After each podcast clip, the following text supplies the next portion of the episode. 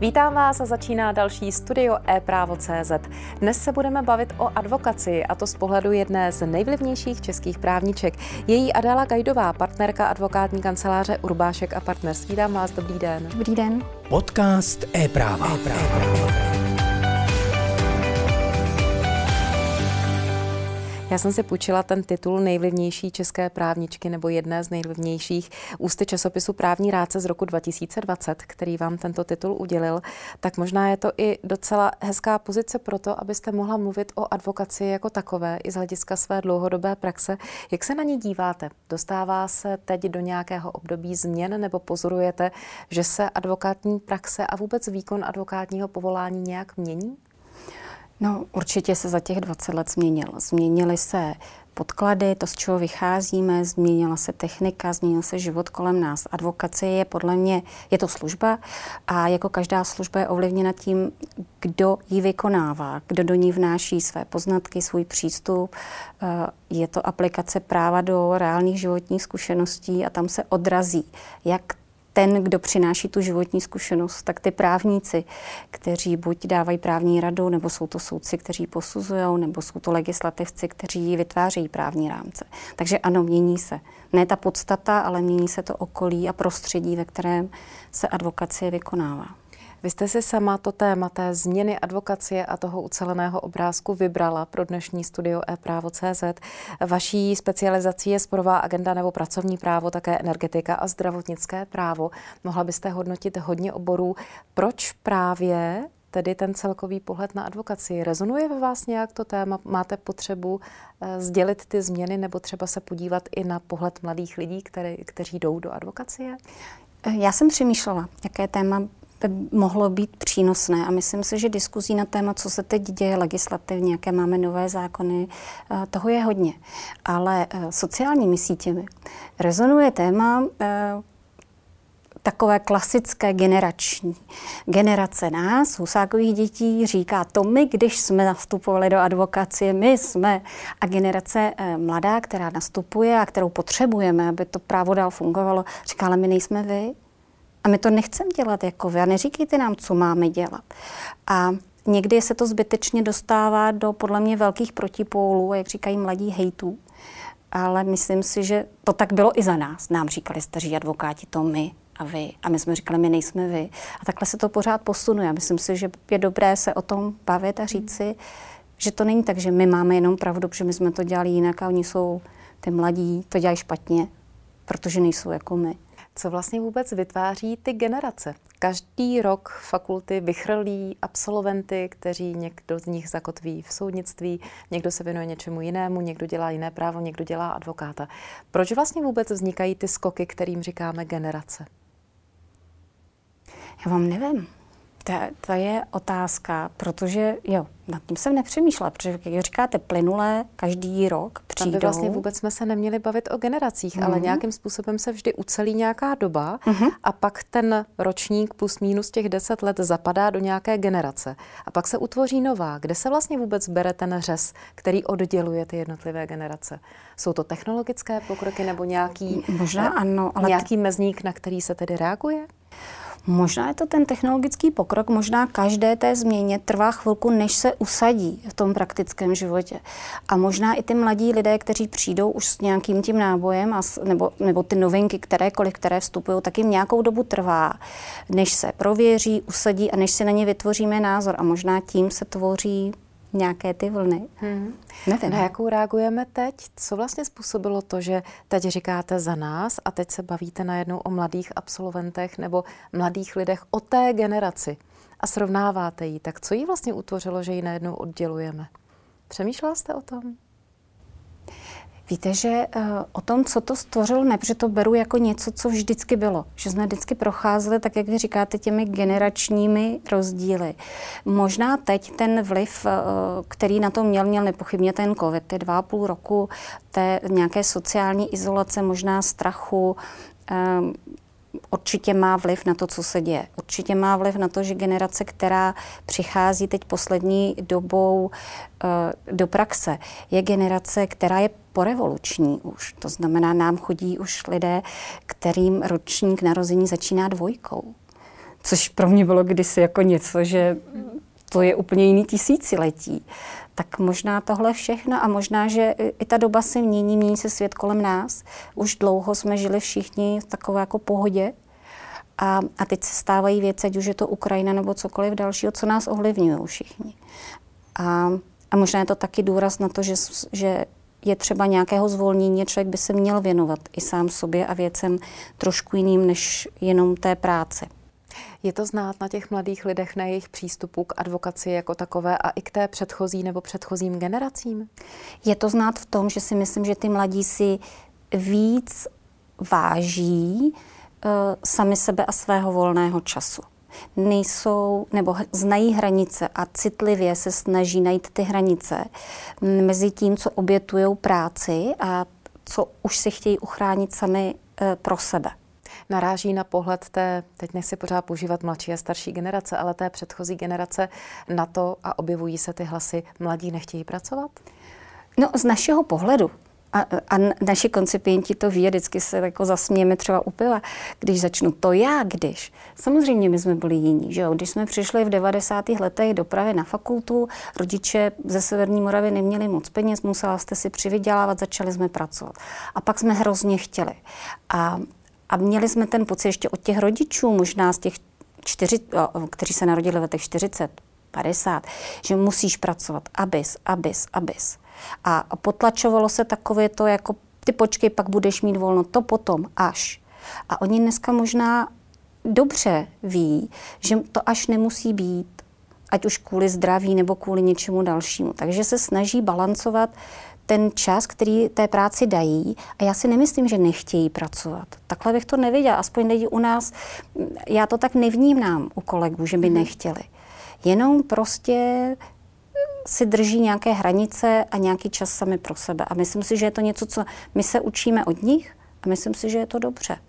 Takže vlastně směřujete k tomu, že v advokacii sice se trošku rozevírají nůžky mezi mladšími, staršími lidmi, lidmi s větší praxí a nadšeneckým postojem, který se také myslí, že přináší spoustu nového, a že v podstatě nějaká symbioza těch přístupů by vlastně byla asi ta nejpříjemnější a nejpřínosnější cesta. Určitě. To, co jim... Nedostáváme se do sporu. Ne, já, já si nemyslím, že se dostáváme do sporu zásadního, tak jak ho někdy vnímám na sociálních sítích. Jo? A že, že to vypadá jako, že je tady generace nějakých jako starších, kteří pořád protlačují, že jsme pracovali do noci a v sobotu, neděli. Byla to moje volba. Stejně tak dnes je jejich volba říkat, kolik chtějí pracovat, nebo jak chtějí pracovat, nebo co chtějí dělat. O tom je ostatně celá advokace. Hmm. Je to služba, kterou jsem si zvolila. Je to oblast práva, kterou jsem si zvolila. Takže si myslím, že ta symbioza je dobrá. My máme ty zkušenosti. My jsme si prošli, výhoda naše je, že jsme si prošli nějakým obdobím, kdy jsme museli spoustu věcí vymýšlet, hledat. Byl, byli jsme nuceni být víc kreativní. Oni zase mají mnohem větší znalosti, schopnosti, mezinárodní přehled. Většina z nich už studovala na středních školách v zahraničí, jsou jinak vybavení v tomto ohledu, než jsme byli my tehdy. Mm-hmm. A myslím si, že když se to dá dohromady, tak to hezky funguje, nebo může fungovat. Jaký je přístup té starší generace k té mladší, pokud právě si třeba už hlídá víc toho svého osobního prostoru? Je to přijímáno dobře, protože většinou právě ti starší dávají zatím práci těm mladším a nějak se to pracovní prostředí teprve utváří na základě té jejich hmm. symbiozy. Funguje to, nebo jak vlastně právě ten starší svět, který možná i trošku může mít pocit, proč to za nás takhle nešlo, hmm. my jsme si to otevřeli, jak to vlastně přijímá tu novou filozofii? Já si myslím, že je to o lidech. Jako ta výhoda advokace a vůbec té služby je v tom, že vy si jako ten starší hledáte zaměstnance, kteří s váma sedí, mají podobnou D N A. A stejně tak ty mladší si hledají kanceláře, kde jim bude dobře. A o tom to je, aby v té práci nám bylo dobře, aby jsme byli schopni společně tvořit něco, mm-hmm. co přinese tu službu, kterou po nás požaduje ten klient. Takže já si nemyslím, že je něco, co je správně a co je špatně. Každý si může najít to místo, kde mu to bude vyhovovat. Kancelář, kde bude dělat. Soboty, neděle budou všichni hrozně pracovat. Může si najít kancelář, kde to bude víc free. Může si najít kancelář podle oboru práva. Takže proto Takže si myslím, je. je a proto si myslím, pardon, pardon. že ta diskuze nebo takový ty, ty emoce, které občas na těch sociálních sítích vybují, jsou jako zbytečné, mm-hmm. protože to není špatně a dobře. Uh.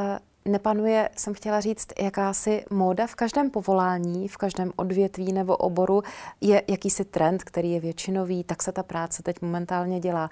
Jak je to v advokaci? Je hodně těch variabilních směrů? Vy jste vlastně už odpověděla v té předchozí otázce, ale chci se ještě doptat, jak to vnímáte právě tu pestrost té nabídky v rámci advokacie. Já si myslím, že je. je? Já si myslím, že je velká. Jo, jsou kanceláře, které pořád drží Ty, ty velké prostory, jsou tam ty koberce, do kterých zapadnete, jsou tam ty velké jednací místnosti, pak jsou kanceláře, které jsou hodně free a uprostřed najdete fotbalový stůl, takový ten hrací, nevím, jak se tomu říká. A prostě i ty klienti si myslím, že si často vybírají advokáty podle toho, aby spolu uměli pracovat. Protože to, co vidím na té advokaci, je čím dál tím větší nutnost spolupráce toho klienta s advokátem, in-house právníků klienta s advokátem. Že to není už tak, jak to možná bylo kdysi, že jste podala dotaz, advokát to sepisoval, pak vám to poslal. Že i ty klienti očekávají, že jste víc součástí jejich týmu, že rozumíte jejich biznesu, chápete jejich vnímání, jejich přístup k obchodu a životu. Pokud ho máte podobný, pak to může fungovat. A proto říkám, že si stejně tak můžete vybrat tu práci, kterou budete dělat a jak ji budete dělat. Jaké místo jako disciplína zaujímá advokacie v rámci práva? Já si myslím, že je to nejsvobodnější a nejtěžší, protože je to služba. Pořád ono to zní honosně, jsem advokát, ale já jsem služba pro klienta, pro právo. Slíbila jsem, že budu prosazovat právo a snažím se pomoct klientovi. Klient za mnou většinou přichází, protože má nějakou věc, kterou potřebuje vyřešit a sám to neumí. Často je komplikovaná, často je pro něj nepříjemná a spoléhá se na vás. V tom je to složité.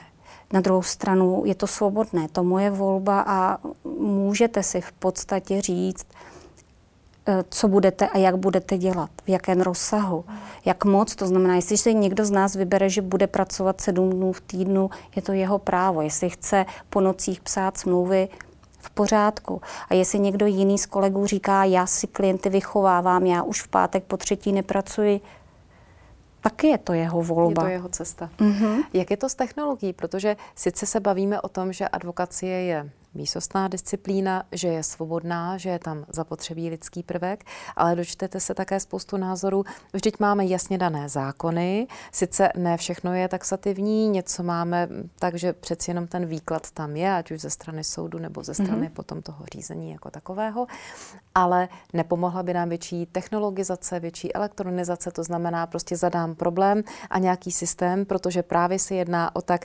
nezvratné předpisy, nám prostě vyplivne ve velkých úrovních uvozovkách to řešení, jsou vůbec zapotřebí lidi?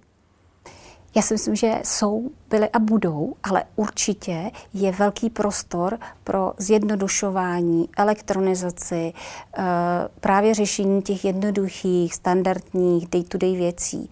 My se snažíme na tom pracovat jak vnitřně na nějakých technologiích u nás v kanceláři, tak jsme se to snažili ukázat na platformě, která vznikala, když začal covid, a to bylo právo v roušce, kdy jsme se snažili vlastně udělat nějaké základní vzory pro lidi v těch obtížných situacích. Spojilo se nás několik kanceláří v České republice, ty vzory byly dostupné. Takže já si myslím, že to je cesta, že určitě v nějaké míře se nahradit ten právník dá, ale bez, bez toho lidského faktoru, bez toho přístupu to nepůjde. Mě to vlastně připomnělo, jak čím dál tím více máte nabídek různých lékařů na telefonu nebo mm-hmm. aplikací, kde skutečně ale některé jednoduché problémy se takto řešit dají, na druhou stranu se ale dá leco zanedbat, protože si klient vlastně už příliš domýšlí nějakou svoji diagnózu. Neobáváte se i toho v advokaci, že si člověk vlastně zadá řešení toho svého problému už podle jakési jo. osobní předchozí kvalifikace, která nemusí být správná? Mm-hmm. Tak my se s tím setkáváme dnes a denně, nebo dnes a denně chodí k nám klienti, kteří přichází s nějakým problémem, a když říkáte dobře a zjistíte, že na počátku problém je nějaká smlouva, říkáte, kdo ji tvořil a proč a jak, a zjistíte, že ji stáhl z nějakého vzoru. Takže ano, to riziko tam je a proto si myslím, že tam pořád bude nutný ten lidský faktor, že je důležité komunikovat se svým právníkem a zase my se musíme otevřít tomu, že jsou věci, které jsou jednoduché a které je třeba tomu klientovi otevřít, prostě udělat mu vzory, říct, tohle jsou jednoduché základní dokumenty, které můžete použít, pokud budete chtít trochu něco změnit, pojďme se o tom bavit, jaký to má důsledek, co to znamená, jestli to lze, nelze a co z toho vyplývá. Mm. Celosvětové trendy jsou i takové, že uh, některé firmy se snaží už se spíš i oddělovat, být spíš menší, být vstřícnější, ličtější. Taková závěrečná vize vaše do budoucna. Jak vidíte advokacii? Myslíte, že spíš i z hlediska klientů a té poptávky po vašich službách budou lidé spíš vyhledávat menší kanceláře, specializovanější, že se i advokacie stane osobnější, anebo stále budeme víc cestou těch velkých korporátů? Já si myslím, že velký korporát tady bude mít pořád místo, protože že velké obchodní korporáty prostě využívají, řekněme, nějaké sítě advokátních kanceláří, mají doporučené, mají tam tu jistotu toho mezinárodního přesahu. To, co si ale myslím, že bude fungovat, a vy jste to popsala velmi přesně a funguje, nám funguje s klientami, je lidský přístup, je lidský faktor. To, že já v podstatě u všech klientů znám jejich podniky, vím, jak to u nich vevnitř vypadá, znám ty lidi vevnitř. Nejsme my pro ně někdo, od koho chodí faktura a sáhodlouhé stanoviska a my je známe a víme, jak fungují a proto jim můžeme navrhnout řešení, které, kterému rozumí a které jim funguje. Takže si myslím, že pořád tady bude, a, a to je na tomto hezké, pořád tady budou velké kanceláře. Pořád tady budou kanceláře středního typu, budeme si někdo nazývat, že jsme butikoví, budeme si dávat ty hesla, děláme to jinak. Ale pořád je to služba, to znamená, bude záležet, co hledá klient a myslím si, že na tom trhu si vždycky najde to, co potřebuje. Tak to je docela vlastně hezká pozitivní tečka za naším dnešním rozhovorem. Já vám děkuji, že jste přišla, mějte se hezké. Já vám děkuji za pozvání. Zase příště, nashledanou. Nashledanou. Mým hostem byla Adéla Gajdová, partnerka advokátní kanceláře Urbášek a Partners. Loučím se a těším se příště.